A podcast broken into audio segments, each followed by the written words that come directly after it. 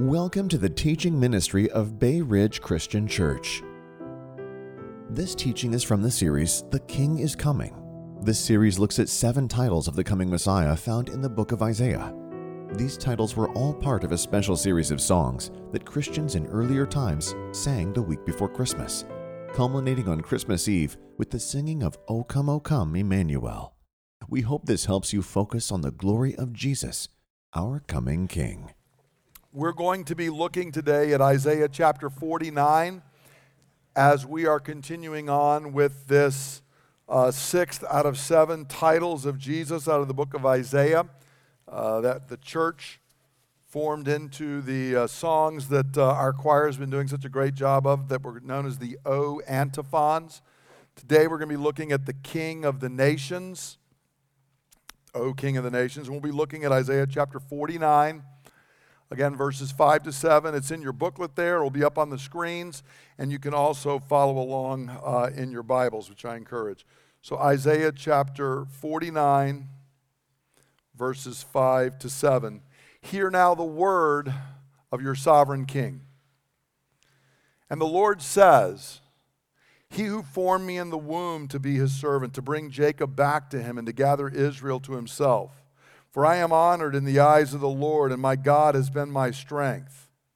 He says, It is too small a thing for you to be my servant to restore the tribes of Jacob and to bring back those of Israel I have kept. I will also make you a light for the Gentiles, that you may bring my salvation to the ends of the earth. This is what the Lord says, the Redeemer and Holy One of Israel. To him who was despised and abhorred by the nation, to the servant of rulers. Kings will see you and rise up. Princes will see and bow down because of the Lord, who is faithful, the Holy One of Israel, who has chosen you. One of my favorite stories, and, uh, it was turned into a series of movies, was the Lord of the Rings series. And early in that series, uh, a couple of the hobbits, the, these little cre- unimpressive creatures, are off and they come up to an inn, uh, and there's a man in the corner. And when you first see him, he just looks like some kind of a scruffy, wandering guy. Uh, he doesn't look particularly impressive, but if you have any thought, it might be that he's dangerous, that you kind of want to stay away from the man. Uh, and this is kind of your impression. It turns out that he is a ranger. He's a, a, guy who wanders around. It's out of this. You may see the bumper sticker that says, Not all who wander are lost. It's kind of coming out of this idea because the man in the corner who they learned to call Strider initially is actually a guy named Aragorn. And the point that Tolkien is making is the initial appearance is not who he actually is. He looks like a shabby wanderer or a dangerous vagabond, but in fact, he's the king. He's the one who's going to restore right, cut down the evil uh, Lord Sauron and lead in the fight to crush him. And interestingly enough, it's a major theme in Tolkien's writing because the ones that are mainly going to join with him and do this are not mighty people, it's these little hobbits that nobody pays attention to. They're a lot more than what first meets the eye. And Tolkien, being a Christian author, has done it this way because he's reflecting on the way God himself oftentimes works. What things appear to be initially is often not the way they really are. And never do we see anything more true of that than when Jesus himself comes and is working uh, to bring redemption to us. Now, we've seen in this series already in Isaiah chapter 9, for example, in one of the most famous texts of Isaiah, we read about the one who's going to be the Prince of Peace, and the government's going to be on his shoulder, and he's going to sit on David's throne as king. Bobby taught so well a couple of weeks ago out of Isaiah 22, where we're told that the key of David was placed on his shoulder, and that was a key of authority, a, a key of government. Uh, and so the coming one is, in fact, a king. But today we want to ask ourselves what kind of king is he? Is he going to come? We have our idea of what that would mean, but just as Tolkien had it in The Lord of the Rings, we find out that our ideas don't always line up with reality. So let's dig in and talk about this coming king who is, in fact, the king of the Jews. Now, of course, the Messiah it makes sense, would be the king of the Jews. He's the king who's coming to restore Israel. So notice in verse 5 in our text, we uh, read that he is the servant to bring Jacob back to him and to gather Israel to himself. The Messiah is the servant, which is another important title in Isaiah that we're not covering in this series, but he's a servant to do a particular task. And that task is he's going to restore Israel, he's going to bring Israel back. In Isaiah 49, uh, Isaiah is speaking to the future exiles. From chapter 40 on, Isaiah is about the exiles, the people who were going to leave. And they were sent into exile because they had forsaken the covenant. And God had warned them if you forsake the covenant, you will be sent away into exile. And so they were actually carried away into exile. Oddly enough, early in, and in many of these titles we've seen, they thought it was Assyria was the great danger, and they reached out to Babylon to help them. And Isaiah said, The very thing you reached out to is now going to be the snare. They had first reached to Assyria to help them against the northern tribes, Judah had, and Isaiah said, That's going to bring Assyria here, and you're not going to like the results. And then they reached out to Babylon to deliver them from Assyria, and Isaiah said, Now that's who's actually going to carry you into exile. And so the servant's going to have to come and restore them because even though Israel has forsaken the covenant, God has not set aside his plans. He is still going to accomplish his work. And so the Messiah, because he's the one who's going to restore Israel, in the exilic period, he became known as the desired of Israel. He was the one that Israel desired. In Malachi chapter 3, verse 1, we read this Malachi is uh, the, the last book written in the Old Testament. And it says, See, I will send my messenger who will prepare the way before me, which is a prophecy we're told in the New Testament of John the Baptist. Then suddenly the Lord you are seeking will come to his temple. The messenger of the covenant whom you desire will come. So notice here he's saying that this one's going to come and it's what you've been desiring. You've been seeking and wanting the messenger of the covenant to come, the one who's going to restore you. And what you have longed for is actually going to happen. I, the Lord, am going to come to you. Uh, I'm going to send the messenger of the covenant. He's going to restore the broken covenant and restore the people. And he is the one whom you have desired. So the Messiah is the promised king. He's desired by God's people, Israel who, and he was going to come and restore them to covenant blessings. Now, again, we would have an idea out of that what this is going to look like. And if we were writing the story, he would come in, he would be received, they would recognize him, and they would love and worship him. But we all know, in fact, that's not what happened. And actually, it's prophesied that's not what's going to happen. Because the second thing is the coming king is not only the king of the Jews, he is the rejected king. And the amazing thing is, he's not rejected by the enemies of God's people, he's rejected by his own people.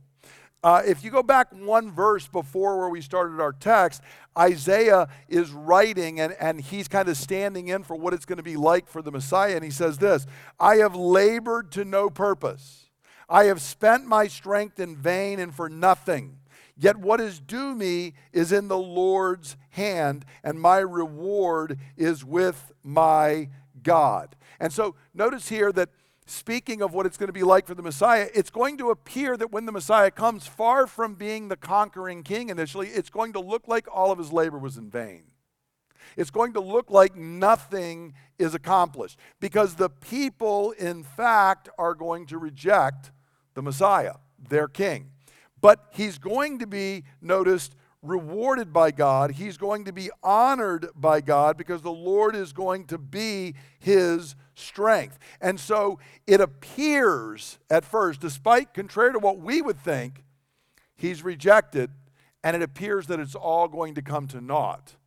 But God is the great reverser, and we'll come to that in a couple of moments. So, in the poems, you know, we've been reading these poems by Malcolm Guite uh, to help guide us in thinking about this. Notice how Malcolm Guite, in the poem O Rex Gentium, in, in this thing, he deals a lot with the king being rejected.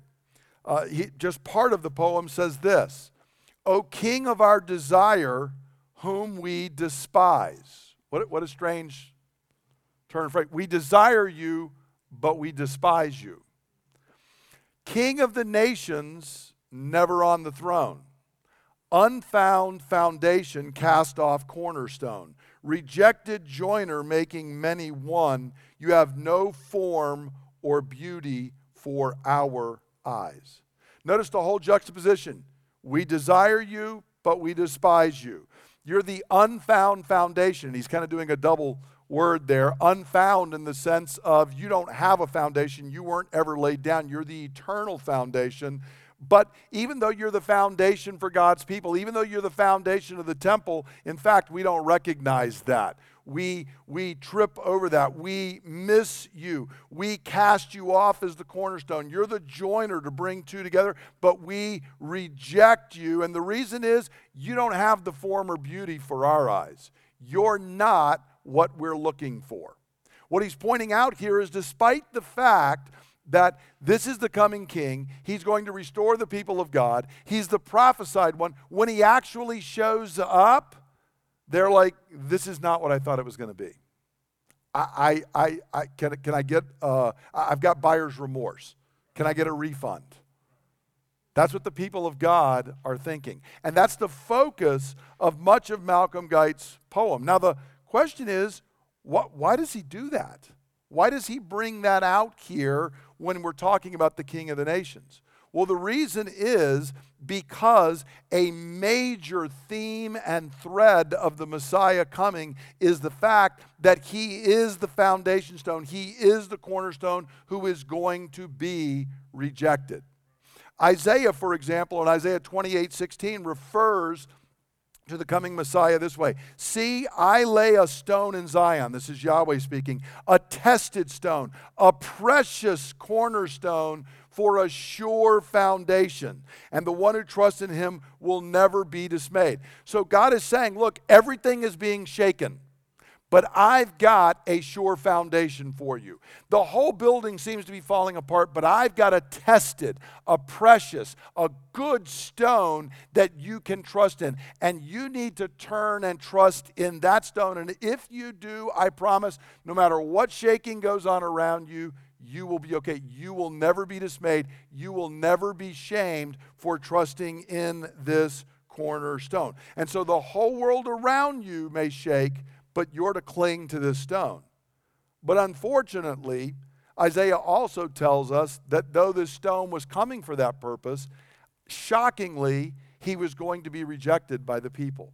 In Isaiah chapter 8, where we're at the, actually at the beginning of the story, and the king had been told, Don't turn to Assyria, turn to God. And instead, he turned to Assyria. Here's the prophecy that comes The Lord Almighty is the one you are to regard as holy.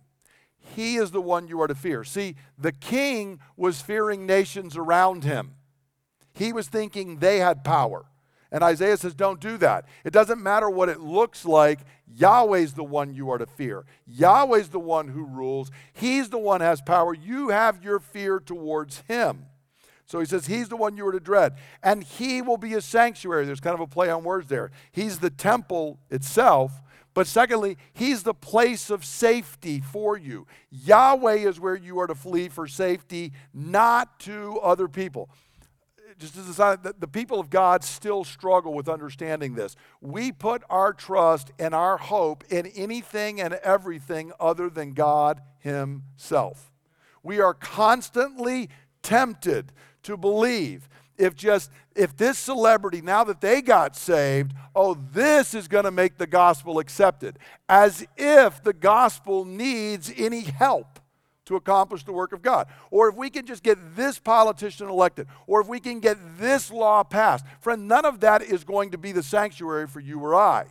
Yahweh himself is the one who does that. And so he tells them to do that but notice so he's going to be the sanctuary but for the, both houses of israel he will be a stone that causes men to stumble and a rock that makes them fall. Notice here the shocking thing. You would think it would be that he's a stone that the enemies of God's people are going to trip over. But Isaiah says, no, actually, God's people are going to trip over the very stone that's supposed to be their salvation. they're going to trip over him and they're going to stumble. And this is also building out of uh, the Psalms. In Psalm 118, we read, The stone the builders rejected has become the cornerstone. So notice here, there's an idea, if you've ever been around like construction, not that I've done much construction, but I've heard this. I read this in a book. Um, Greg, Greg, can verify what I'm saying. Sure. One of the things that they do sometimes is you got to make sure that the material you're using is good, and they'll check it. And sometimes they cast a board aside. Or if you're doing masonry, you'll say, This stone is no good. God is saying, I've given you the best stone. I've tested it, I've tried it, it's precious, it's sure, it's right. And He says, The builders look at it and say, Eh, that's not what we want. And they throw it aside.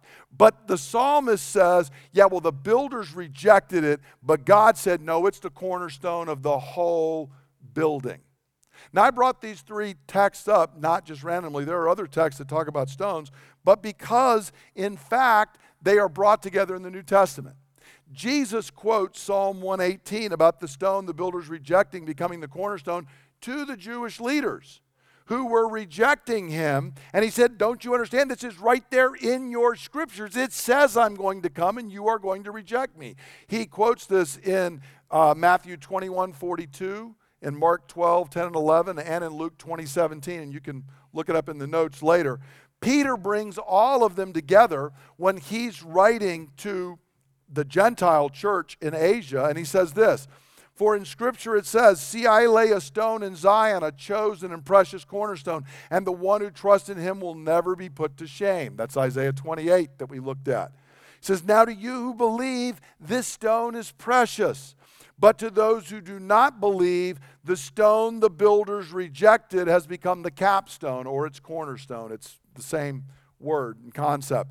And so he's quoting Psalm 118 there and a stone that causes men to stumble, and a rock that makes them fall. Notice Peter ties all these together because he's saying they're all about the stone. They're all about this same thing that the Messiah is coming. And the shocking thing is, when he comes, even though we said we desired him, even though we've been crying out for him to come, when he actually shows up, we're not happy with what we see. And the, the scary thing is actually the, the, the, Greek word there for, for they've tested him is literally they've looked at it, they've rejected it. They used to use it for when you would hold pottery up, and if a piece of pottery was defective and cracked, they would try to fill it in with wax. And so if you held it up to the sun, you could see that it was no good, and then you would cast it aside. That's the idea that's being used. They held up God's stone. It's not that they weren't aware of it, they held it up and said, does not meet our desire does not meet what we expected and what we wanted, and we're throwing it aside. Now, that's a shocking twist in the story.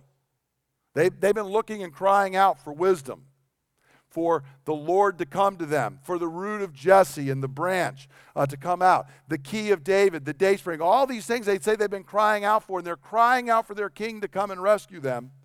And when he shows up, they look at him, they test him, and they reject him and cast him aside.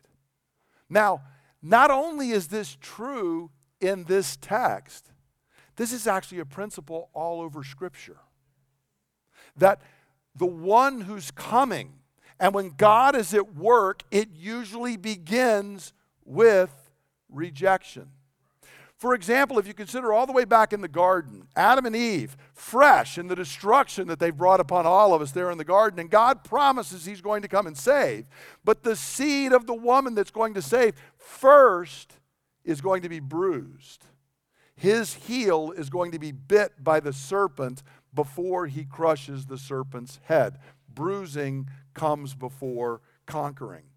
Israel is told they're going to be given the promised land. But first, they're going to endure 400 years of slavery. Then they will be delivered. Then they will come into their inheritance. King David's life, he's the young king, he's the, the prototype of the Messiah. And in his life, he is anointed, and then he spends over two decades running around being pursued as a fugitive fleeing for his life before he actually comes to the throne. The book that's most closely associated with him, the book of Psalms, is always lamentation and then praise. Within individual Psalms, it begins with, My God, my God, why have you forsaken me? long before it gets to, oh, you delivered me. And in fact, the entire book of Psalms is structured. If you look up front, Psalm 3 is a lament, Psalm 4 is a lament, Psalm 5 is a lament, Psalm 6 is a lament, Psalm 7 is a lament. Can anybody get the pattern we're building here? And you get to the end, Psalm 146 is praise, Psalm 147 is praise, Psalm 148 is praise, Psalm 149 is praise, Psalm 150 is praise. The entire structure is from lamentation to praise. This is a principle throughout the scripture. And so in Isaiah, the coming king is first the suffering servant. Before he becomes king, he's rejected and he suffers. In scripture, lamentation is prior to praise, the cross precedes the crown, and rejection comes before glory.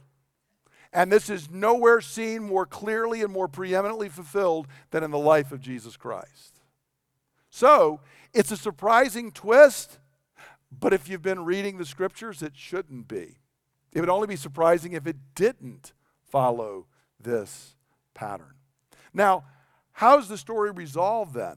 Well, then we get to the, the phrase, the king of the nations. We're talking about him being rejected. What does this have to do with the king of the nations?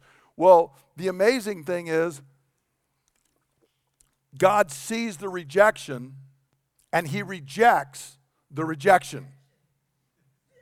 He overrules the rejection and says, No, I do not accept your judgment. Notice in verses 6 and 7, he says, It's too small a thing for you to be my servant to restore the tribes of Jacob and bring back those of Israel I have kept. I will also make you a light for the Gentiles, that you may bring my salvation to the ends of the earth. This is what the Lord says, the Redeemer and Holy One of Israel, to him who was despised and abhorred by the nation. Uh, uh, the, to the servant of rulers. Kings will see you and rise up, princes will see and bow down because of the Lord who is faithful, the Holy One of Israel who has chosen you. God says, I send you to my own people and they will reject you, and I will reject their rejection because I have chosen you. And it does not matter if they do not choose you, I have chosen you. And in fact, while they have rejected you from being king, I'm not only not listening to that, you're not only going to be the king over Israel, I'm going to extend your rule to the ends of the earth. You will be king over all the nations. So it's not just that you get what they are rejecting you from having, I'm going to give you even more. This is the way of God. You were despised and abhorred. Your own people, your own leaders refused to bow before you. I'm telling you, kings and princes from around the world are going to come and they are going to bow down before you because I have chosen you. Friends, this is the great reversal, and it is the way that God works in the scripture. The rejected stone is now the cornerstone of all. The rejected king over Israel is not only king over Israel, he's king over all nations. This is the way that God works. And so he not only now was he was the desired of Israel who they rejected, God also tells us He's going to be the desired of all nations. And, one of our Christmas carols, we sing this, O desire of nations, come, fixing us our, your eternal home. This comes out of Haggai chapter 2. Haggai 2 7, God says, I will shake the nations, and the desired of all nations will come. And I will fill this house with glory says the Lord Almighty. Now you got to understand when Haggai's saying this, these words, you would think like somebody slipped some drugs in what this guy was drinking. Because Israel is falling apart.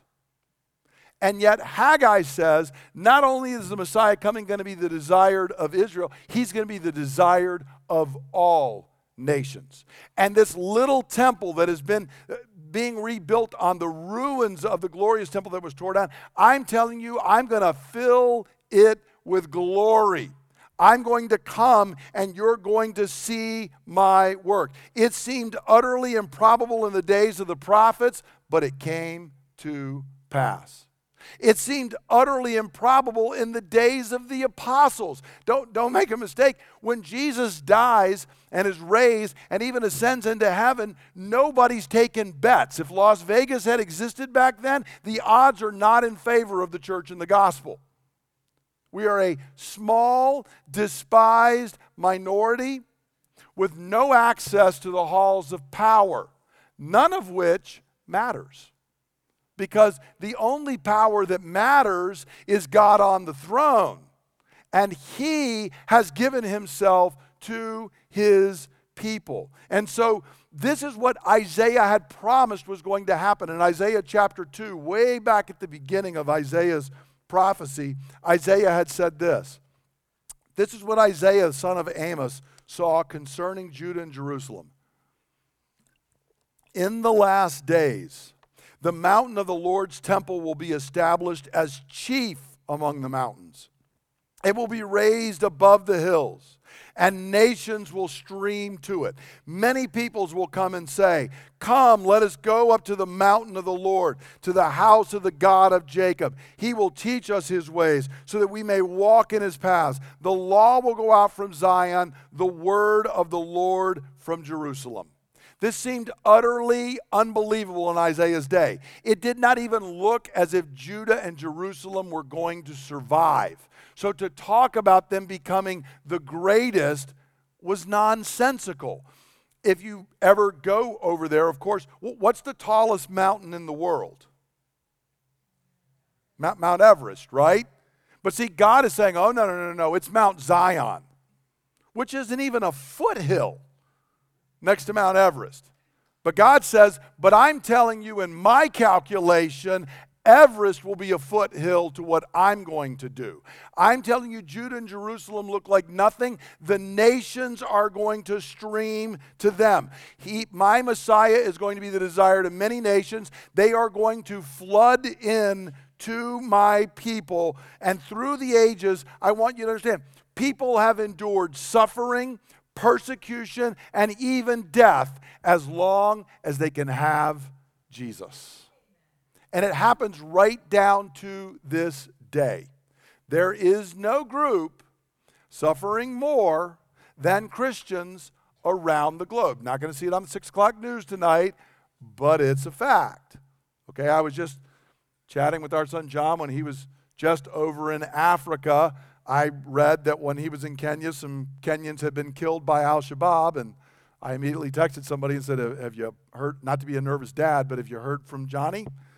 Is, is everything okay? And then I found he had, he had written the article that, that, uh, that, that I had kind of, of seen. So, so it, uh, in bringing that up, and say, there's persecution going on everywhere. It's current, it's today. Why do Christians do that? Because when you found Jesus, none of that other stuff matters. He's the one you desire. He is the one for whom you are made. When Isaiah said that, it seemed crazy. It made no sense at all. It's kind of like a shabby dude in the corner, and you hear he's actually the king. He looks like nothing, and you hear the evil power that is ruling over the whole earth, he's going to cut him down and he's going to rule and reign.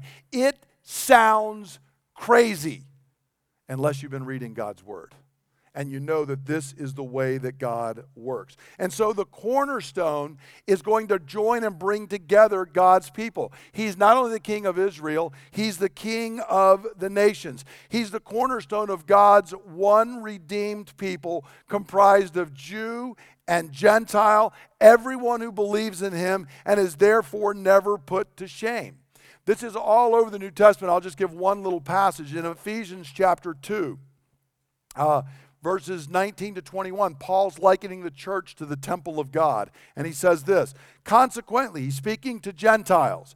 You are no longer foreigners and aliens, but fellow citizens with God's people and members of God's household, built on the foundation of the apostles and the prophets, with Christ Jesus himself as the chief cornerstone. In him, the whole building is joined together and rises to become a holy temple in the Lord. See, the cornerstone is where the, the two walls come together and it sets everything in place. And Paul's saying, the, the stone that got thrown away, God's made the cornerstone of the entire building. And the two walls, thanks be to God, are not only believing Jews, it's believing Gentiles. Because when Israel rejected, God didn't say, oh, well, I guess that's the end of my plan. He said, no, then I expand my plan. I call you and I raise it one. He's not only going to be the king over Judah and Jerusalem, he's going to be the king over the whole earth. He's not only going to be a temple and a sanctuary for God's people at present, he's going to draw in the Gentiles. He brings everything together. And so Jesus is the cornerstone and king, rejected by his own people when he came, but he has been given rule over all nations. That's what it means that he's the king of the nations. Now, how do we apply this today? Two things, and on the first one, I'm going to be brief because we've talked about this other times in recent weeks, but I can't come to a text like this and not comment on it. First question Am I missing God's work in the world? I say this all the time. There is far too much being down in the mouth in the church in America about what is going on. The church is not in trouble. The church is thriving around the globe. The gospel has never been spreading faster than it is right now as I am speaking. You, the, the, the place I just was, I'm watching the church on fire and going out. It is spreading all over Africa, South America, Southeast Asia. If you are down in the mouth about the church, lift up your eyes. He is the king of the nations. The gospel is going to prosper. Now, now hear me this. I do not know when Jesus comes back if America will even exist as a nation. I don't know that. I do know this the church will be spread from sea to shining sea. The gospel will cover the earth as the waters cover the ocean. Everywhere the sun shines, the gospel will be there, and there will be people from every tribe and language and nation. And I don't know this because it's positive thinking. I know this because God has made covenant and promised it. God has stated this is the case. We should always be optimists. Friend, the worst they can do is strike you or I down and God will say, I reject the rejection. I raise them from the dead. Your move. That's the worst they can do.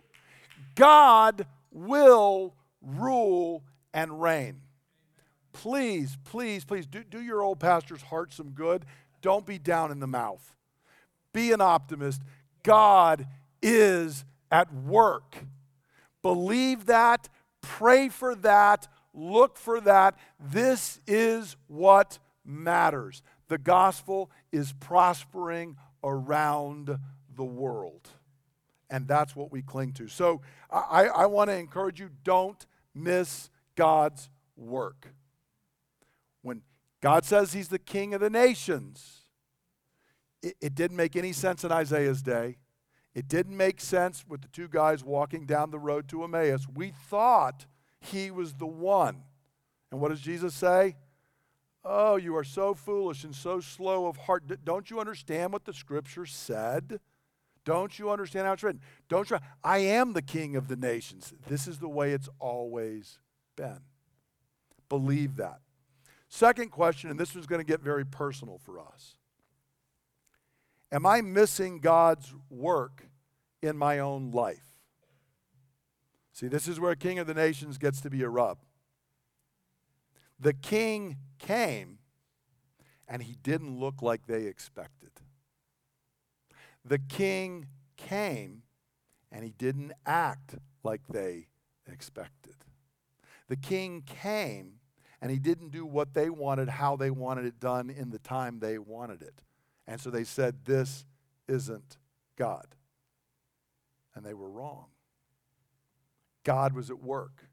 Everything they had been crying out for for centuries was coming to fulfillment right in front of them, and they missed it because they had a wrong conception of what God was going to do. See, culture back in the ancient world, who who was the one who received the inheritance and got the double portion and the one that, that everything was given to?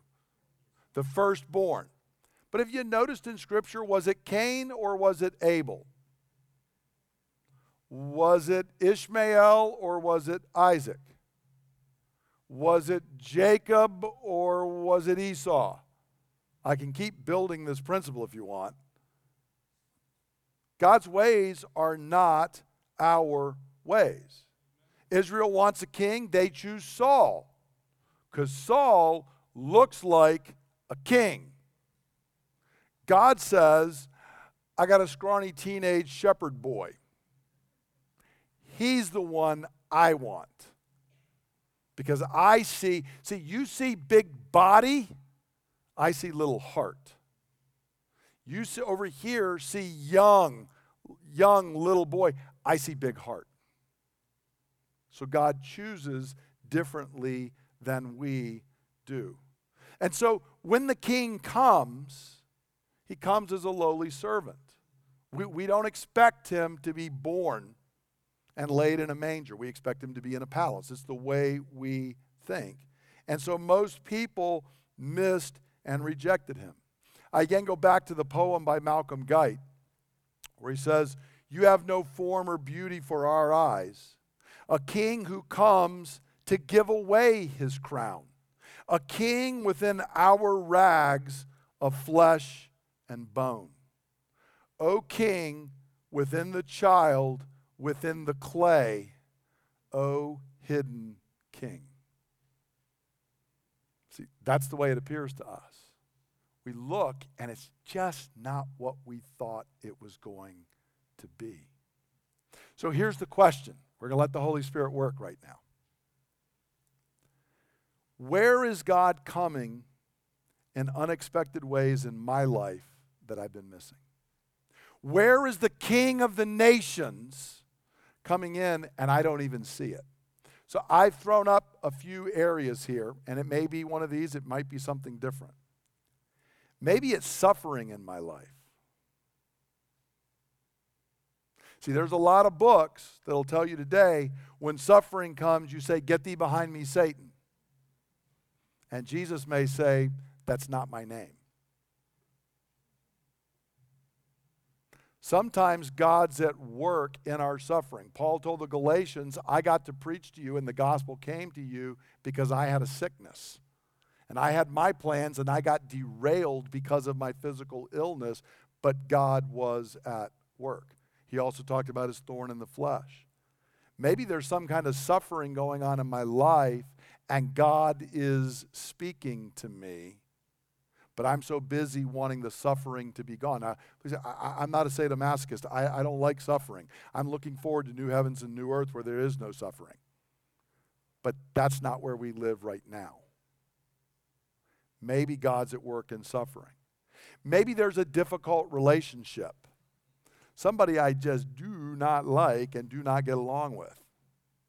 I had one time where I was laying home recovering from a surgery and I was reading a book on holiness and feeling okay about things and then I felt God speak to me about some gossip I was doing at work because there was a coworker I did not like. And God was very clear that I have you there for a purpose, and you need to respond rightly in this relationship. And I had to learn holiness included not joining in in all the water cooler gossip, despite the fact I had some very funny comebacks. They just happened to be very wicked. Sometimes a difficult relationship is the king of the nations coming in and saying, I'm at work. And the test is don't throw that stone away. It's getting really quiet. Third, it might be physical sickness or trouble.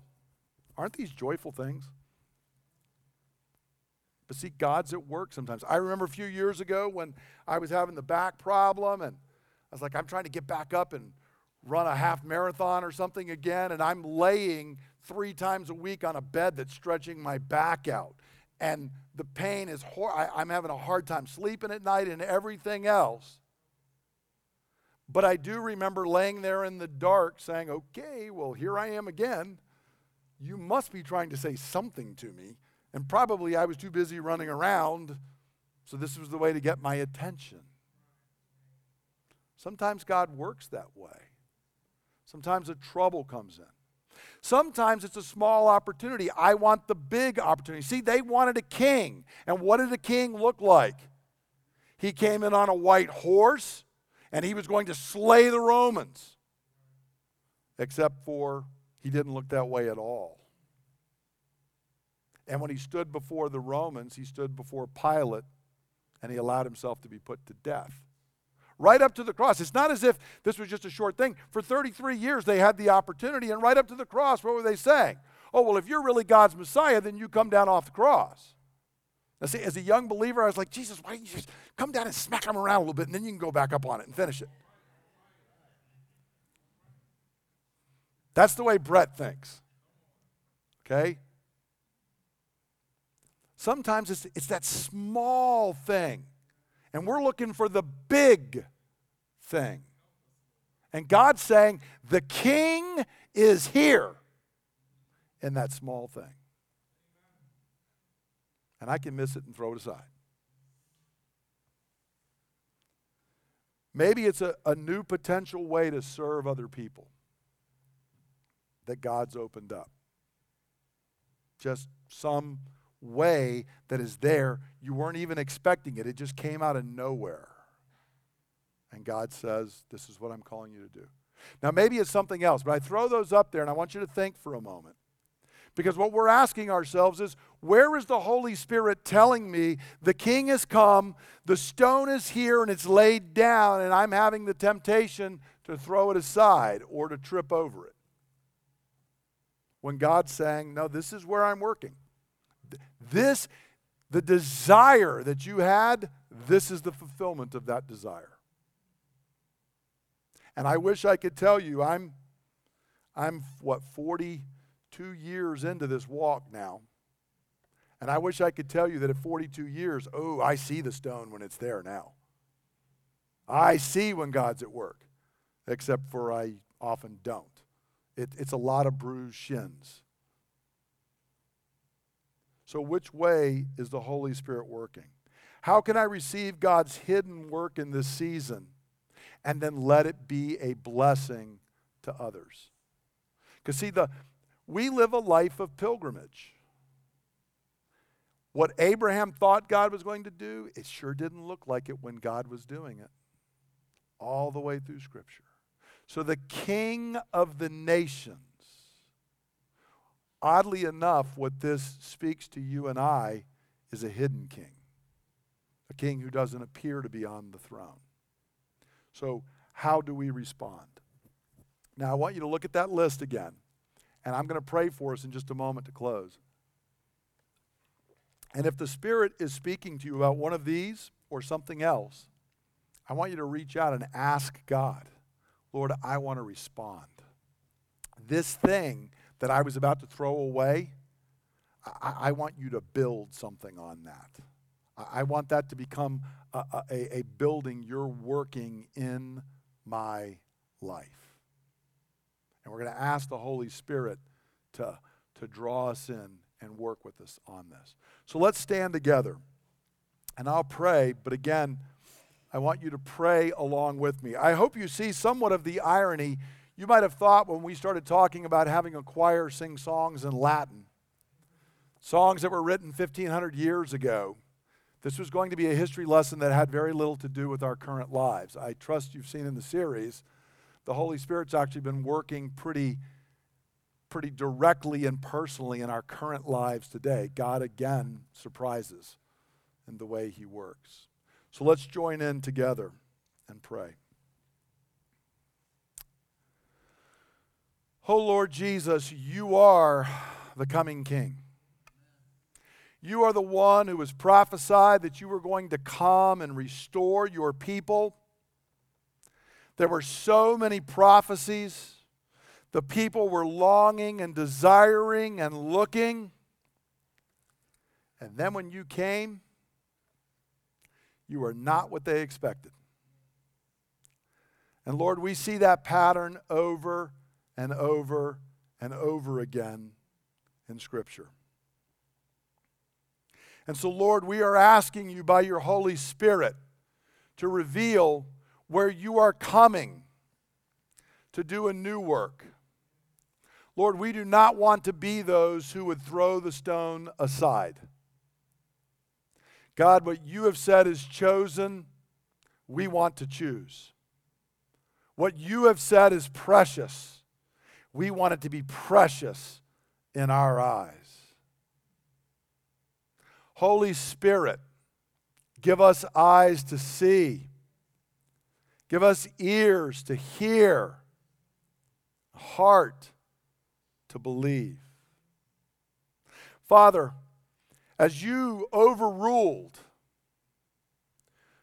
when wicked men rejected your Messiah and your King, and you said it's too small a thing I'm not going to have you just restore Israel. You're going to restore all the nations to me. Lord, we ask that your work would not be rejected in us and restricted, but that it would be expanded. Lord God, much of the world today would reject the gospel, but we ask that you would establish the gospel. In the far corners of the earth, O oh God, we ask that you would extend your rule and your reign we pray that many, many more would come in to the kingdom. Lord, there are those who are prophesying the death of the church, that are prophesying the end of the gospel and the end of this era. Oh God, they do not rule and reign. You do. So, Lord, we ask that you would reject their rejection, you would extend your kingdom to the farthest corners of the globe. And Lord God, we also pray in our own lives. Lord, would you extend your kingdom? We don't want it constricted, we want it growing and ever expanding into every part of our life. Lord, I pray in the area where we may have been missing what you're doing. Maybe it's suffering or that relationship that we are struggling with. Lord, maybe it's even physical sickness or trouble, some kind of a small opportunity that we quite honestly just despise. Father, maybe it's we're looking to rule when you're calling us to serve. Spirit of the living God, you who hovered over the chaotic waters and brought forth light and life. Come upon us now. Form, fashion, shape, illumine, that we might see and know where Jesus is coming into our life. And Lord, we ask that as was prophesied in Isaiah, that we would be like the kings. Lord, that we would not reject, but we would bow down. We would embrace what you are doing, not only in the earth today, but in our very lives. Father, we ask that you would do all of this in the mighty name of Jesus for your glory for our good and the good of the people you love. Amen. Amen. I encourage you now, I'm going to speak the word of blessing out of Psalm 67, God's work around the world. I encourage you to receive God's blessing and then go forth and be a blessing. May God be gracious to us and bless us and make his face shine upon us, so that his ways may be known on earth, his salvation among all nations. Go forth full of God's blessing and be a blessing. Amen. See everyone on Christmas Eve. Thank you for listening to the teaching ministry of Bay Ridge Christian Church. For more teachings and resources, please visit www.brcc.church.